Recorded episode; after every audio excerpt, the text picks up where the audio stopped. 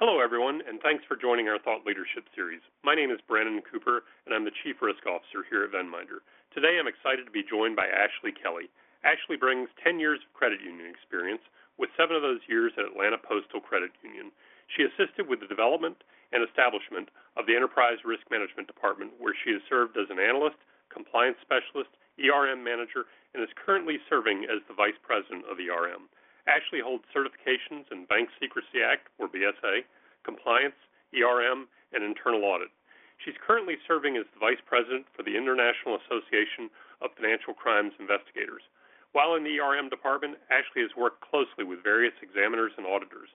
She has worked with various senior executives on major regulation changes to ensure that APCU remains compliant in all areas. Ashley is a graduate from Georgia State University. Please join me in welcoming Ashley. Thank you. I'm glad to be here. And we're glad to have you as well.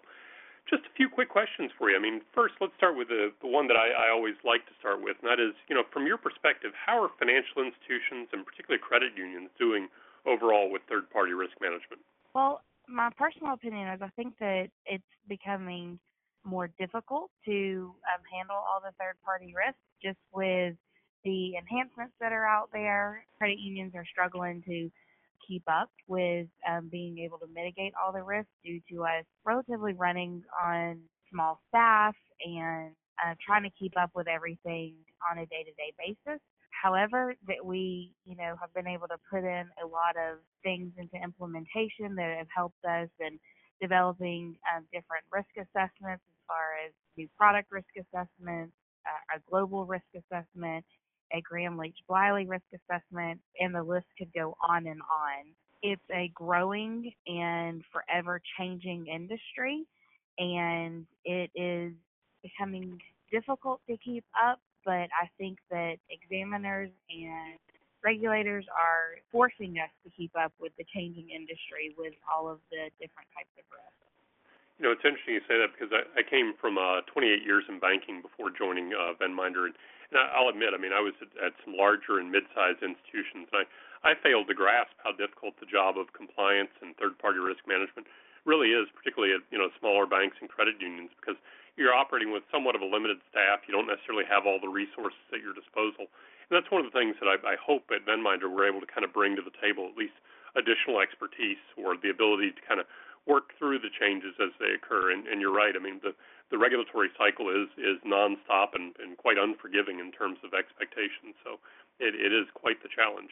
Know, definitely. And I can honestly say, um, when I first came into the enterprise risk management department, my primary focus was vendor management. And we were not using Venminder at the time. We were using a different software. And when we got introduced to Venminder, I'll be honest with you, our world changed with vendor management and keeping up with that. We are an over $2 billion in asset credit union. We have 100 plus vendors um, that we have to manage internally, and Venminder has completely changed our life with as regards to vendor management. And this is not a sales tactic, but I'm just being honest that it really has completely changed our world and made it um, much more efficient, and we can honestly say that we are constantly up to date with our vendors. That's terrific, and I, I certainly appreciate the kind words. I mean, one of the things we really do try to uh, pride ourselves on is our ability to do as much or as little of vendor risk management as our clients need for us to do. And you know, one of the things I do think uh, differentiates us is the fact that you know uh, several of us have done vendor uh, management within a financial institution, have tried to build the processes in a way that you know are sustainable and scalable, uh, and you know work really the way that I would still run it if I were sitting inside a financial institution. So, what do you see as being the biggest struggle currently for financial institutions as it pertains to third-party risk?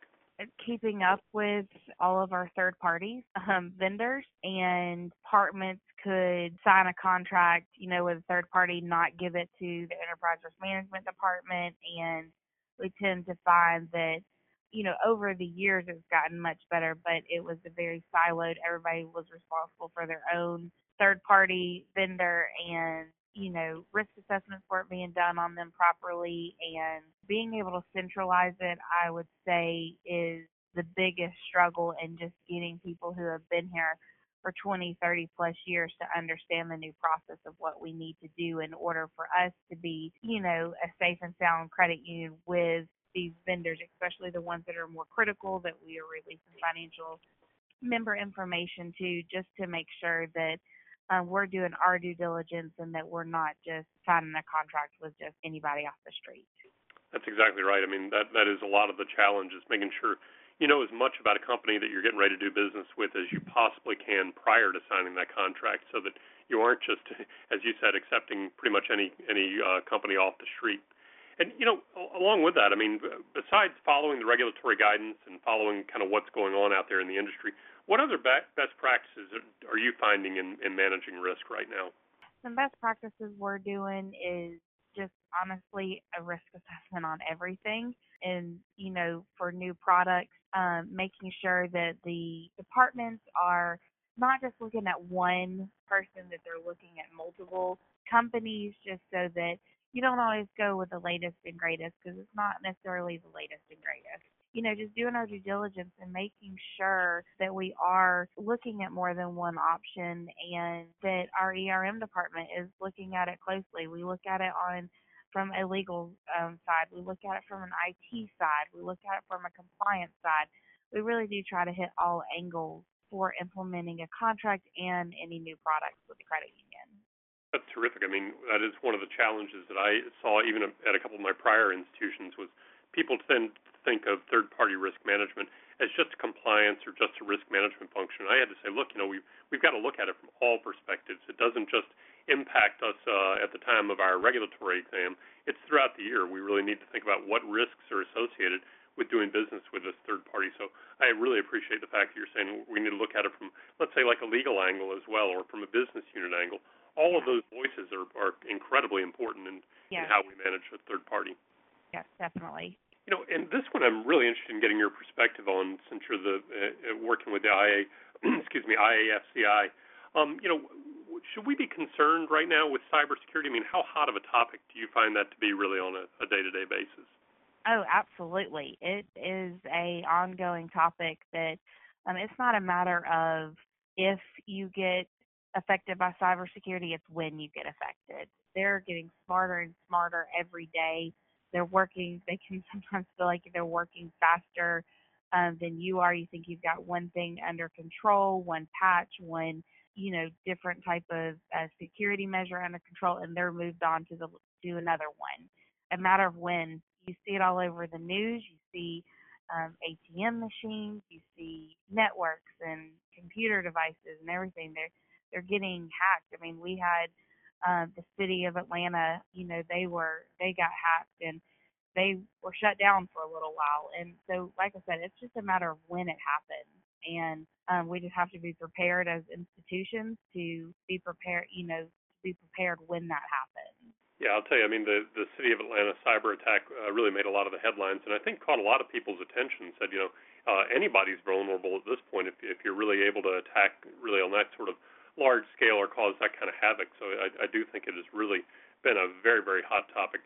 And and you're right. I mean, there are criminals out there making a career out of how to get their hands into the deep pockets of banks and credit unions. So, you know, not a day goes by that I don't think about, you know, it's just one small part of our job, but they're out there making a lifetime career out of how to uh literally take money from us. I mean, the new version yes. of, of robbing a financial institution is is is exactly what they're doing. You're exactly right. I mean, I guess the the days I don't want to say the days of people walking in to rob a financial institution are over because they are not, but there are a lot more avenues that they can take that can really turn a financial institution upside down. But I think you know it's in the headlines, it's in um, examiners and regulatory regulators are all over it all the time, and um, you're kind of forced to stay up to date on it. You're exactly right. You know, and, and along that same lines, I mean, one of the questions, not to put you on the spot, but do you feel like risk management's really getting enough attention from senior management and the board? And you know, what sort of steps would you you say they can take to better demonstrate their level of involvement? Again, not necessarily pertaining to your credit union, but just in general. overall, I mean, I don't think that uh, risk management has been a hot topic for senior management or the board. One, I think it's a new concept for a lot of financial institutions. I think that it's an ongoing, forever changing concept. And um, I'll be honest with you, it took me about a year to just wrap my head around our global risk assessment. Just you know, having some uh, in understanding our inherent risk and our residual risk and all the things that we can be affected by, and being able to explain that, and I'm in it every day to senior management and board can be challenging. It's not that they don't want to know it or that they are not capable of learning it but those of us that are in it day in and day out are even struggling with it and getting you know everybody on board and just you know our goal here at our credit union is to get our board to understand it from a high level because they are ultimately responsible for the governance of um, risk management and and responsible for you know what goes on at the credit union and um, you know we work heavily with them to try to get them to help us with what our overall credit union risk appetite should be. We get that um, input from senior management. We get it from the board. We um, really do try to be in their face with it and get them to understand the importance. And I think that you know examiners are are enforcing it as well. It's you know they want board governance on it. Yeah, absolutely. And It's funny. I mean, if you look at a lot of the regulatory guidance, they've made a specific point of beefing up uh, mention of board involvement and active board involvement. And I don't I don't think that means they need to be in there every single day making day-to-day you know decisions on how uh, the credit unions run. But I do think they're looking for evidence that the board is being adequately consulted. They're helping to set direction, and whether you're doing that through evidencing in, in meeting minutes or simply being able to you know show here's when we updated the board and here's sort of the direction we were given.